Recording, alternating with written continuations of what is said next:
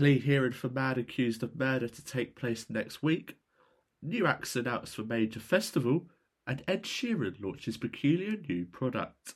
Hi, I'm Ben Robinson, and welcome to your daily news update. First on today's podcast, a plea hearing for a man accused of murdering his wife and daughter is to take place next week.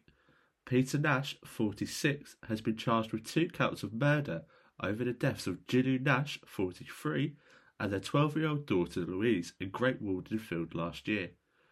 At Ipswich Crown Court today, Judge Martin Levitt set a date for a plea hearing on February 27th. Post mortem examinations found that Gillu had died from a pressure to the neck and Louise from a stab wound to her abdomen. Over 50 new acts have been announced for Latitude Music Festival. Famous faces included Sarah Pascoe and Romesh Ranganathan, indie band James, and actor turned songwriter Kiefer Sutherland will take to the stage at this year's Latitude Festival near Southwold.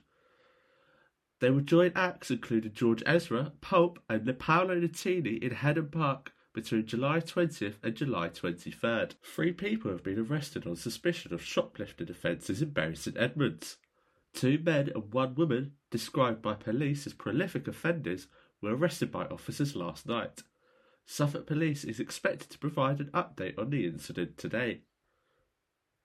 And finally, Suffolk's own Ed Sheeran is perhaps most famous for his music, but the Shape of You singer has turned to a new business venture.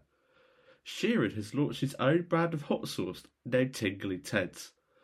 The name comes from his childhood nickname, while the business idea comes from his own love of sauces. Products are set to hit the shelves later this year. Also on the website today, we have a feature on how Haverhill has changed over the years, a Suffolk actress on her career in New York, as well as the school's new expansion. That's all for today. Don't forget to follow Suffolk News on Facebook, Twitter, and Instagram. Plus, you can subscribe to the IM News app. Just head to suffolknews.co.uk forward slash subscribe.